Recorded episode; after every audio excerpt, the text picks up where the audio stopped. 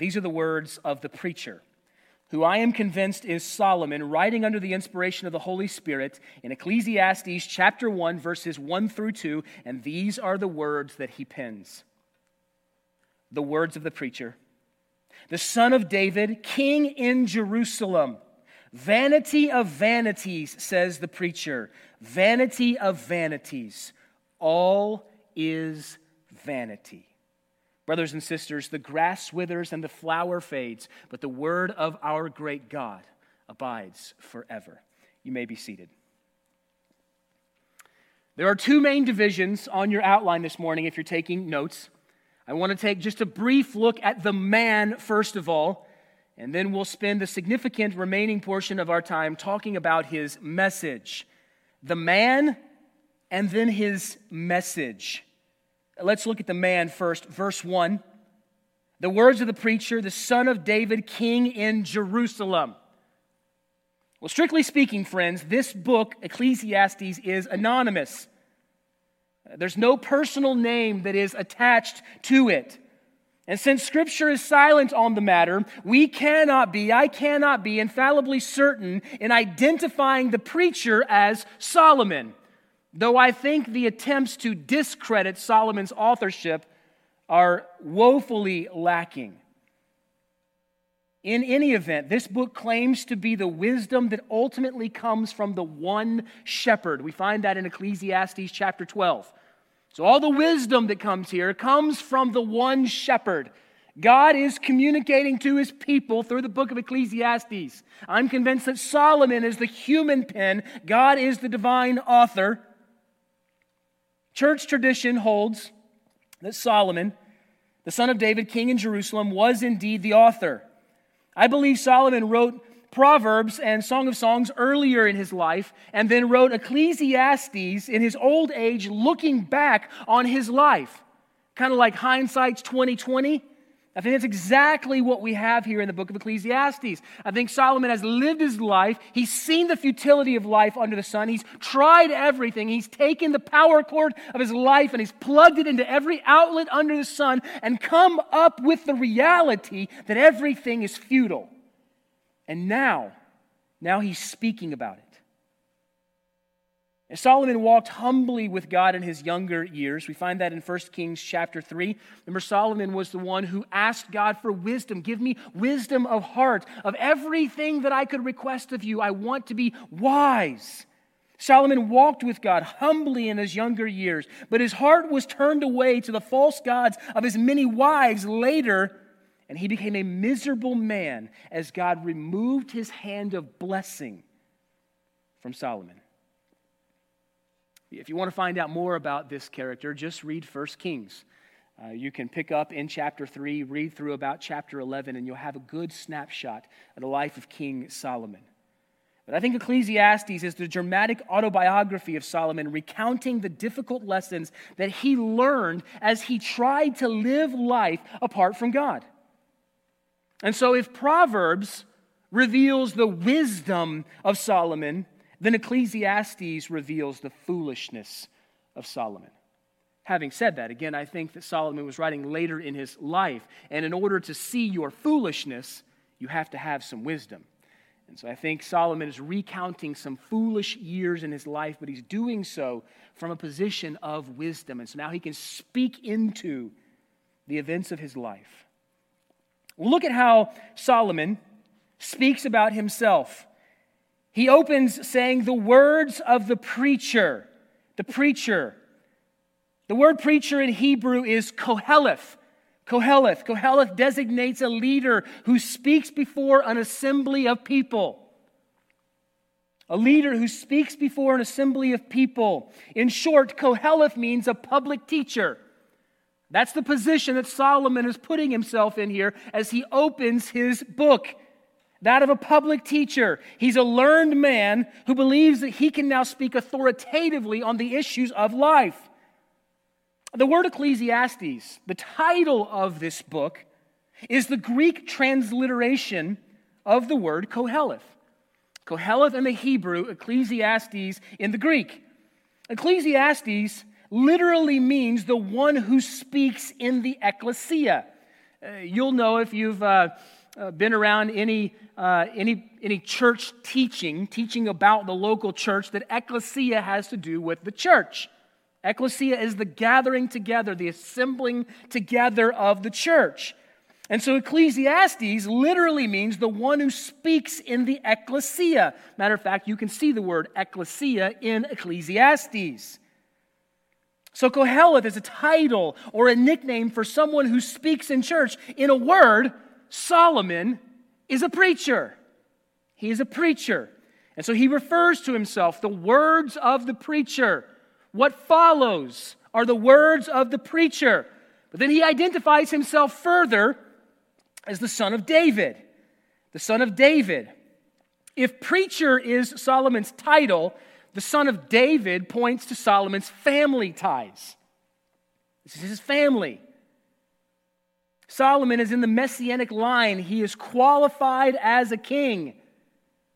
But he wasn't first in line because he wasn't the first of David's sons, so he's an unlikely king. But he is the king that God, in his wisdom and sovereignty, chose. We know that Solomon built the temple and that Jesus comes from his messianic line. He is of the son of David, or he is the son of David. Now, there's tons that could be said here. A matter of fact, a sermon upon sermon upon sermon could be preached just on this short phrase, the son of David. But that's not the scope of our, uh, of our study.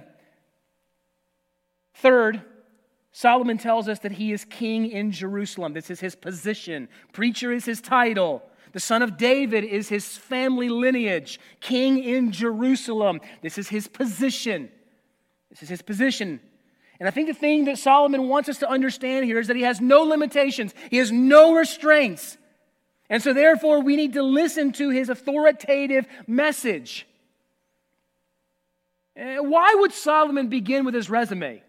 Albeit short here, and he doesn't elaborate a ton for us, but why would Solomon begin with his resume? Well, I think the answer to that question is relatively simple. You see, many times you listen to people speak, or you have an interest in listening to people speak or what they have to say because of where they've been, or what they've experienced, or what they've accomplished. We want to know the people that we listen to know what they're talking about that they speak from a position of authority. And so Solomon wants us to be confident that he knows what he's talking about. He's at the top of the ladder as far as power is concerned. He's got prestige and money. All the things under the sun are available to him. And so now he can speak authoritatively on whether or not they actually satisfy.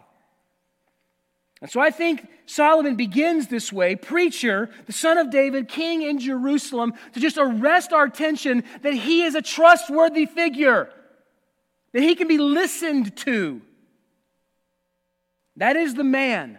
And again, if we were going to do a character sketch, or if we were going to do a, a study on the life of Solomon, pages and pages and pages of information is available to us. Tons and tons of ink has been spilled writing about the life of Solomon. That's not the purview in the purview of our, of our study here.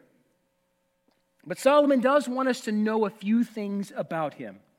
He is the preacher, the son of David, the king in Jerusalem. So, what is this man's message? What is it that he is trying to communicate to us?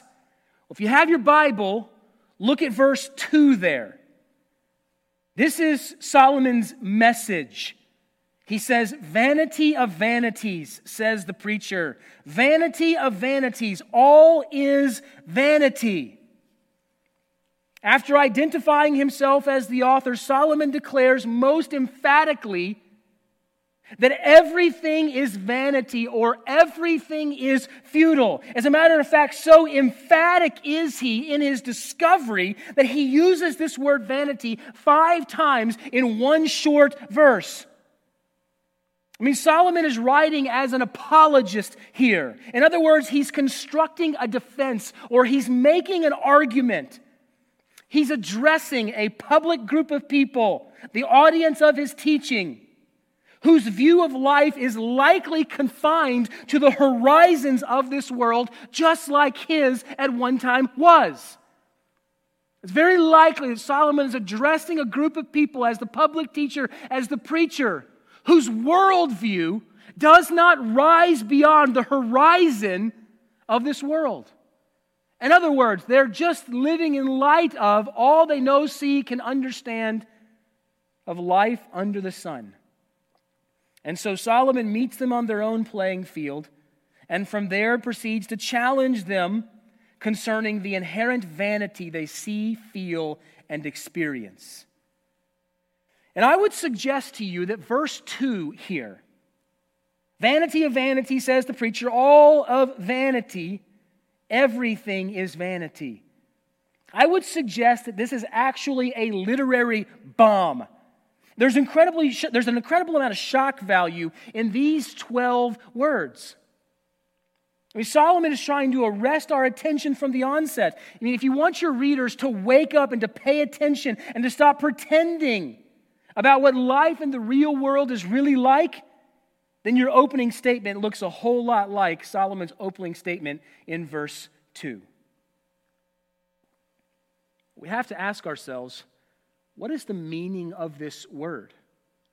What is Solomon trying to teach us when he says, vanity of vanities, vanity of vanities, all is vanity? Well, crucial to our understanding of the rest of the book is the meaning of this very word translated in many of your Bibles as vanity. As a matter of fact, this word appears some 37 times in the book of Ecclesiastes. And so it's vitally important that we have a correct definition, that we have a correct working understanding of what this word means. The word translated vanity in your Bible there, it's the Hebrew word hevel. H E V E L, Hevel, would be the transliteration there. The English Standard Bible, the New American Standard Bible, the King James Bible, they translate Havel as vanity. Perhaps you have the Holman Christian, Standard Bible on your lap this morning. If that's the case, then that translation translates the word futility. But the NIV translates this word meaningless. Meaningless. And so we have futility, we have vanity, we have meaningless. It's very important that we zero in on what this word really means. And I would submit to you that Havel is a difficult word to define. As a matter of fact, the Hebrew language is incredibly complex. But I want to suggest to you that the Hebrew word Havel, translated meaningless in some of your Bibles, specifically if you have the NIV, I want to submit to you that that is not the best translation of this word. Meaningless is not the best translation of the Hebrew word hevel. I don't think Solomon is saying that everything is meaningless. I don't think that's what he's saying. If meaningless was the best translation, then statements like this in, uh, in Ecclesiastes 4.13, better is a handful of quietness than two handfuls of toil. Or like this statement, better is a poor person, wise in youth, than an old and foolish king. Or perhaps this statement, better, better is the sight of the eyes than the wondering of the appetite. Or, or perhaps this statement here, a good name is better than precious ointment. Or this one, it's better to go to the house of mourning than to the house of feasting. It's better for a man to hear a rebuke of a wise man than to hear the song of fools. And better is the end of a thing than its beginning.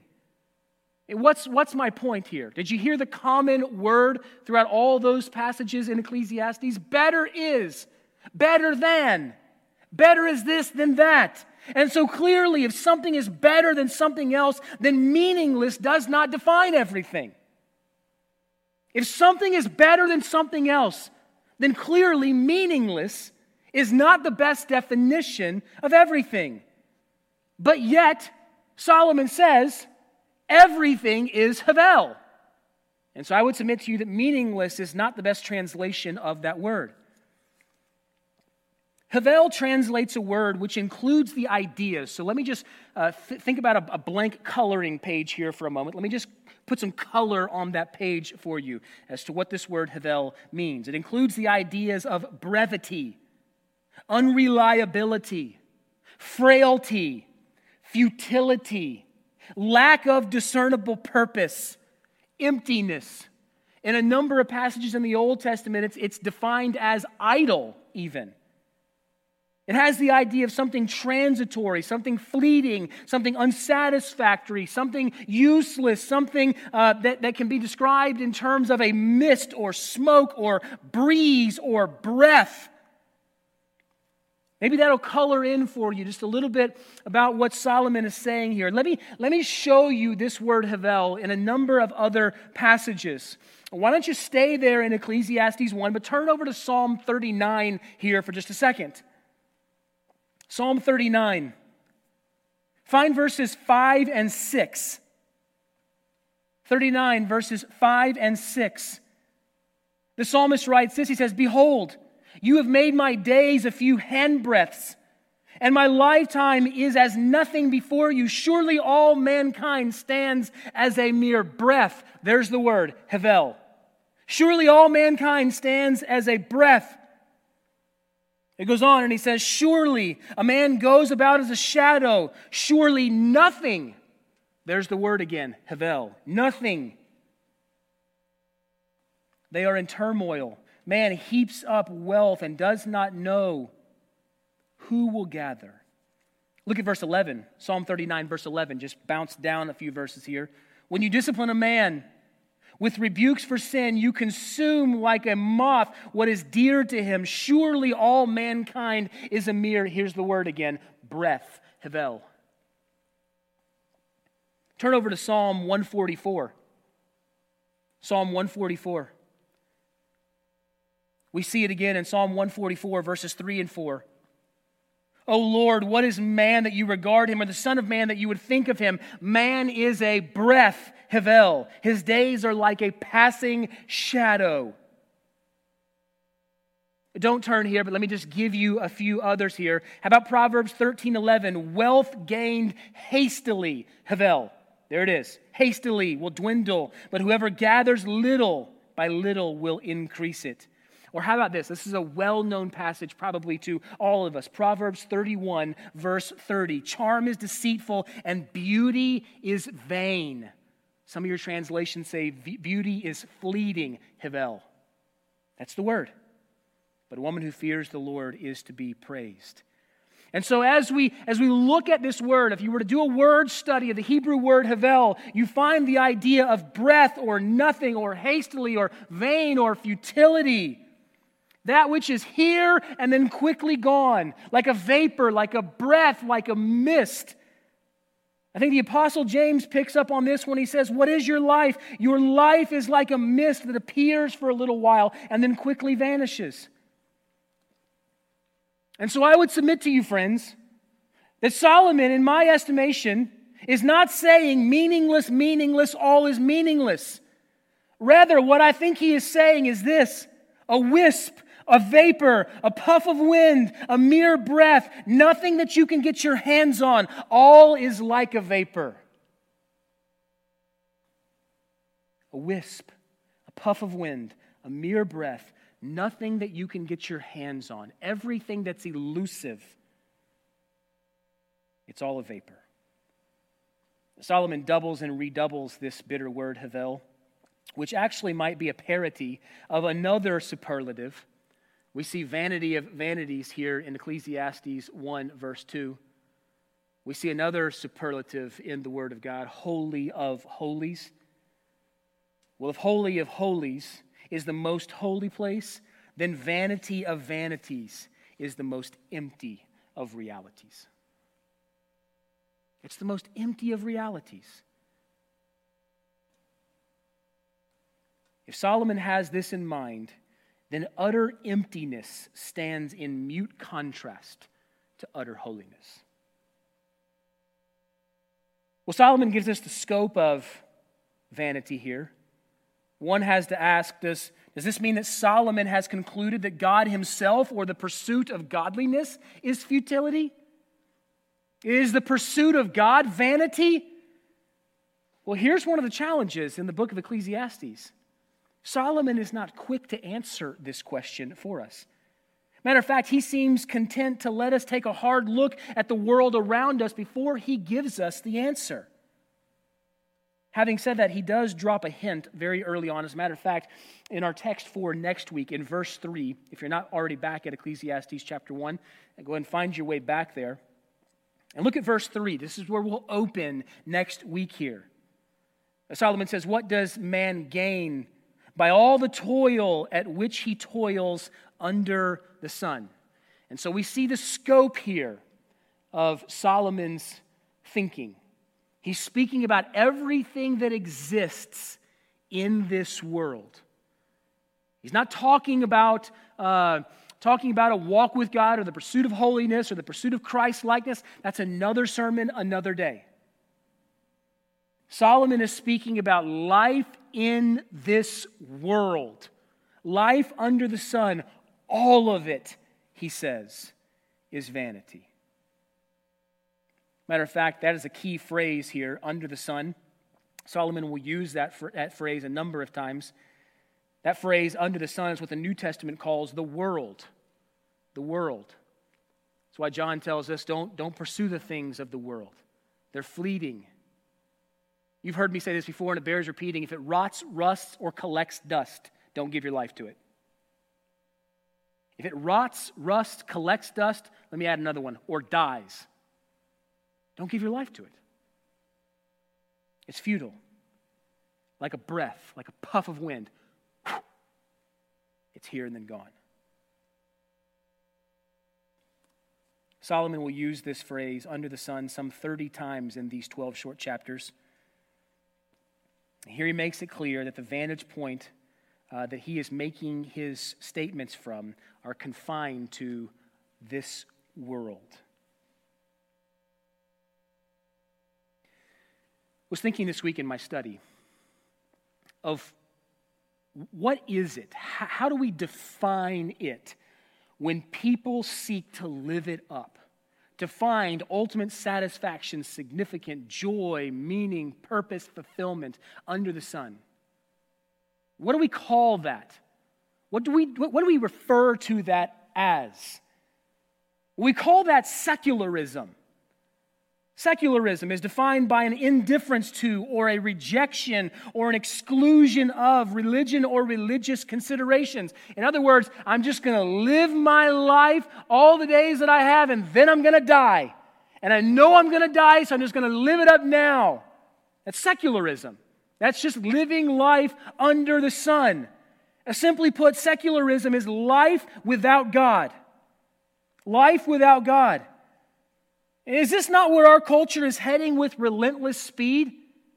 I mean, our culture is tumbling head over foot, foot over foot. I mean, it's just clawing, clamoring with relentless speed down this lane of secularism. Our culture is indifferent to God at best and hates God at worst. We have been vigorously trying to scrub every remaining particle of God from every public square for quite some time now. And so, what Solomon is laboring to show in Ecclesiastes is that the pursuit of secularism, be it th- theoretical, there is no God, or pragmatic, that's just, I don't care about God, it all ends in futility the same. It all ends in futility. It's like a grand mirage. It looks like there's something out there in front of you that is of substance. But as you get closer, it quickly fades away. Friends, if you're looking for lasting satisfaction, fulfillment, significant purpose, meaning, security under the sun, you will come up empty handed and empty hearted every single time, save none. Every single time. I mean, here is Israel's most powerful king, and yet he feels powerless to control his own life. He's unable to control his own work. He's unable to control what happens after he dies. He's unable to prevent his own death, as a matter of fact. And so here's a fellow surrounded by more success, more opulence, and more pleasure than any one person could ever imagine, imagine. And yet here is Solomon at the rock bottom of his life. Vanity of vanities. It's like, and then it's gone. It's the closest thing to zero. It's something that you can't grasp. It's like trying to grab a handful of sand at the beach.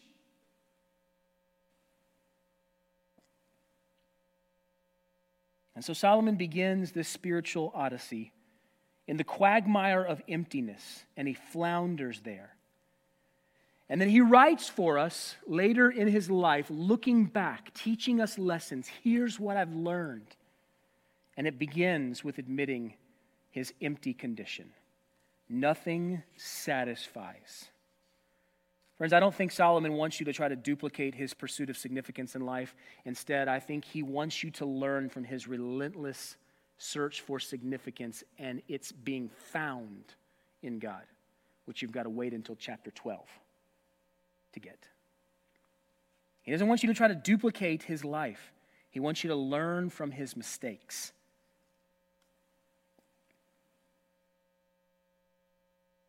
Outside the town of Oban, on the west coast of Scotland, stands a remarkable building. It overlooks the bay and, viewed from a distance, rises Colosseum like in its grandeur. It's floodlit at night, and its appearance is as unusual as it is unexpected. But sightseers, travelers who make their way to it in the full light of day, must prepare themselves for absolute discouragement and disappointment. Why is that? Well, the building, many windowed and wonderfully symmetrical, is nothing but a mere shell. There's no gazing in the windows. As a matter of fact, there is no inside. It is and always has been simply a circular wall. Its only practical value has been that it once gave building workers employment in the off season. And so this edifice now stands a century old, named after its builder, McCaig's Folly. The word folly is derived from the French word foolishness. Many of these types of buildings litter the British countryside. Others can be found in France. Most of them date from the 18th century to the early 19th century. These varied constructions are usually impressive and expensively built in the classical Gothic style. I mean, they're beautiful buildings. They have one thing in common they were constructed to impress, but each one of them serves no real function. They're useless, they're empty. Follies they are, and foolish were their wealthy builders.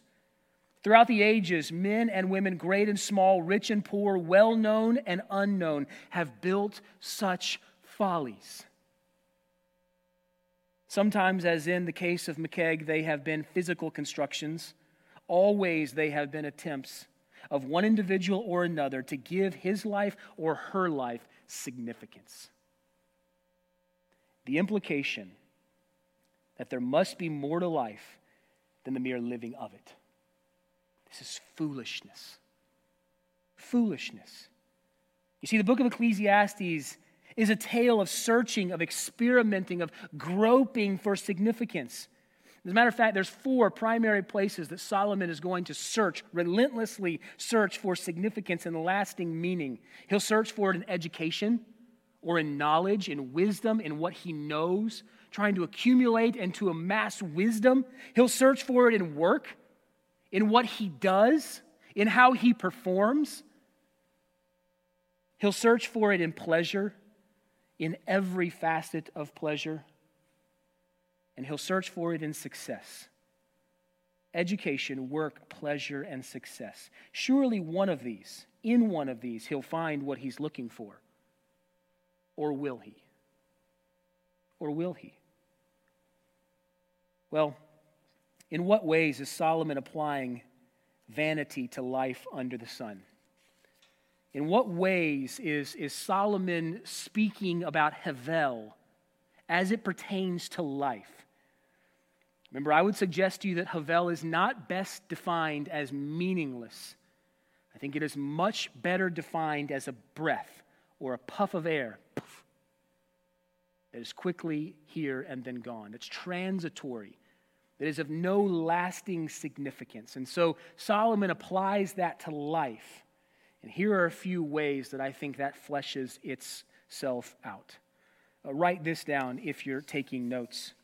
A there on your outline is life under the sun is ephemeral. Ephemeral. If you don't want to try to spell that, just write short in your blank. Life under the sun is ephemeral or it is short. You know, a fun activity for children is playing bubbles. My kiddos loved bubbles growing up. Truth be told, I love bubbles. Why? Because I'm a big kid. I love bubbles.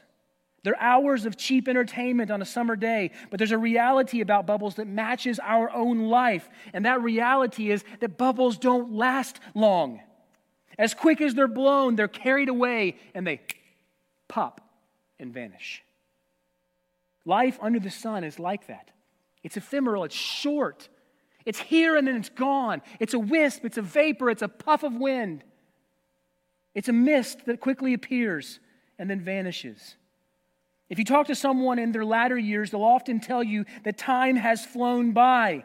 When you're young, it seems as if the days tarry forever and ever and ever. The days are endlessly long, but year after year, it seems as though the speed of life clips away at an ever increasing pace.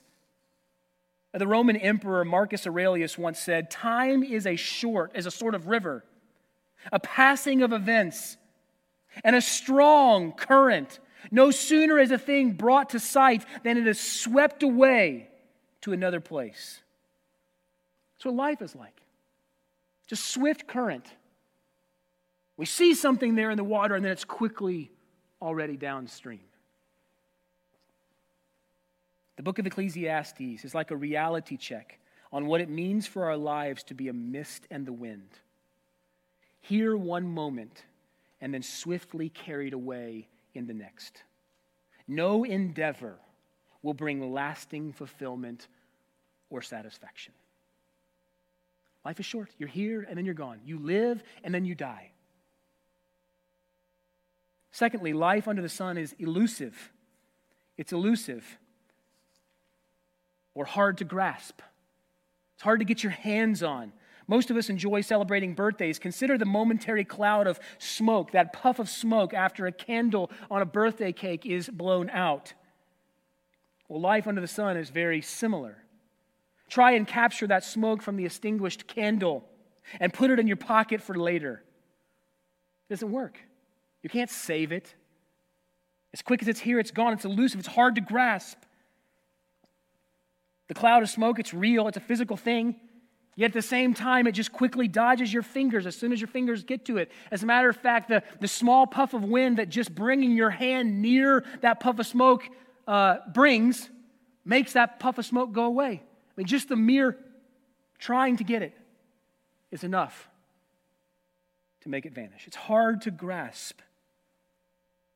Ecclesiastes teaches us that life seems to elude our grasp in terms of finding lasting significance under the sun. See, life under the sun is enigmatic. It's enigmatic. For those of you that don't want to try and spell that, you can write perplexing. perplexing. Why does it rain on the day that you forgot your umbrella? Why do the young and healthy die suddenly? Why for the love of Pete, does it seem like every checkout line in the grocery store moves quicker than the one you've chosen? Why does traffic seem to be moving so slow on that morning that you have an important meeting? Why does the neighbor's dog, who was quiet all morning, decide that he wants to bark when you put your baby to bed? Life makes no sense. Why does the Wi Fi stop working when a critical email needs to be sent? I mean, friends, are there not just times in life, significant times, where life just does not make sense? It's life under the sun. Life is enigmatic, it's perplexing. And then lastly, here, life under the sun is exasperating. It's exasperating or frustrating. Life is ephemeral, it's elusive, it's enigmatic, and it's exasperating. Or it's short, it's hard to grasp, it's perplexing, and it's frustrating. I'm a cyclist. And when prolonged periods of poor weather rest overhead, or when the winter months convene, I'm reduced to the excruciating reality of a stationary bike.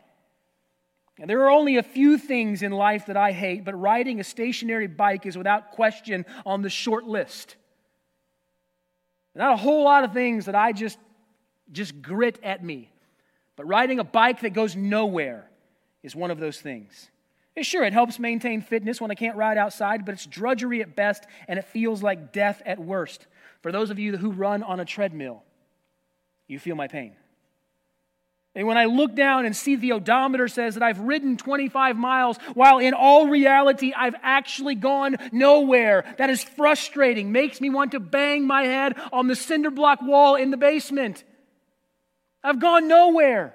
For all the work, for all the effort, for all the labor, it's produced nothing lasting. In terms of distance, in terms of ground covered, life without God is like being on a stationary bike or a treadmill. And Solomon is going to begin to unpack this reality in our text for next week. I mean, just let me, let me give you kind of a flavor of where we're going. Solomon says, Nothing is gained for our toil. Generations come and generations go. Interpretation, you're going to die. People die. He says the sun rises and the sun sets day after day, year after year. It's the monotony of life. It just keeps on going. Everything seems to be the same. He says the wind flows a repetitive course and it blows and it swirls over the earth. Rivers flow into the sea, but they're never full. Everything is wearying. Verse 8. What has been will always will be. Verse 9. Nothing is new. Verse 10. And then everything in the end is forgotten. Verse 11. It's frustrating. It's discouraging, it's disheartening. Such is life that is lived under the sun without God. And that's the whole point that Solomon is driving home here. And Solomon's going to just let that soak in. He's going to let that reality soak in for a little while before he answers the question of vanity. Where is meaning found? Where is significance found? Where is joy and fulfillment found? Well, Solomon's going to let us sit here in life under the sun for a number of chapters before he ever dawns that conversation. Well, friends, let me close this morning by just saying that praise be to God, vanity does not have the last word. Praise be to God that vanity does not have the last word. I mean, we catch glimpses of an eternal perspective throughout the book of Ecclesiastes, which that is one of the hopes of our study, is to encourage our congregation to be growing in an eternal perspective. Don't just live life under the sun. Live for him who died for you. Live for him. We catch glimpses of this eternal perspective throughout the book of Ecclesiastes, but it comes even clearer again at the end. Vanity does not have the last word. As a matter of fact, in Ecclesiastes chapter 12, Solomon says, The end of the matter, all has been heard. And then here's his conclusion Fear God and keep his commandments, for this is the whole duty of man. Well, to fear God and keep his commandments isn't just the beginning, but it's also the end. It is the goal of our existence. But in order to know and enjoy God properly, first we have to see the emptiness of life without Him, becoming thoroughly disillusioned with everything that this world has to offer without Him. But thanks be to God through Christ that these words have the final word. Listen to Jesus here, John chapter 10. The thief comes only to steal and kill and destroy. But I have come that you may have life and have it abundantly, or have it to the full. Do you know this Jesus? Or are you just living life under the sun, trying to infuse meaning, significance, purpose, joy, satisfaction to your life in all that you can see, feel, taste, and touch? In the end, if that's the case, it'll be gone as quick as you get it. Let's pray. Father, we thank you this morning for your word. What a challenging reality that is presented before us here. Lord, thank you uh, that life under the sun is not all that there is. Uh, thank you that vanity of vanities, all is vanity. That is not the final word. Thank you, Jesus, that you came that we might have life and have it to the full or have it abundantly. I pray if there's any person this morning listening who doesn't know you, Jesus, in a saving way, that they've, they've not been uh, made a new creation in Christ, that they've not died to themselves, repented of their sin, and turned to Christ as their only hope and the only true source of meaning, purpose, fulfillment, security, joy, and satisfaction. God, I pray that you would arrest their hearts, that they would see the futility of their ways, and that they would trust in Jesus Christ. Jesus paid it all. All to him we owe. Sin had left a crimson stain. He washed it white as snow. We pray these things in Jesus' name. Amen.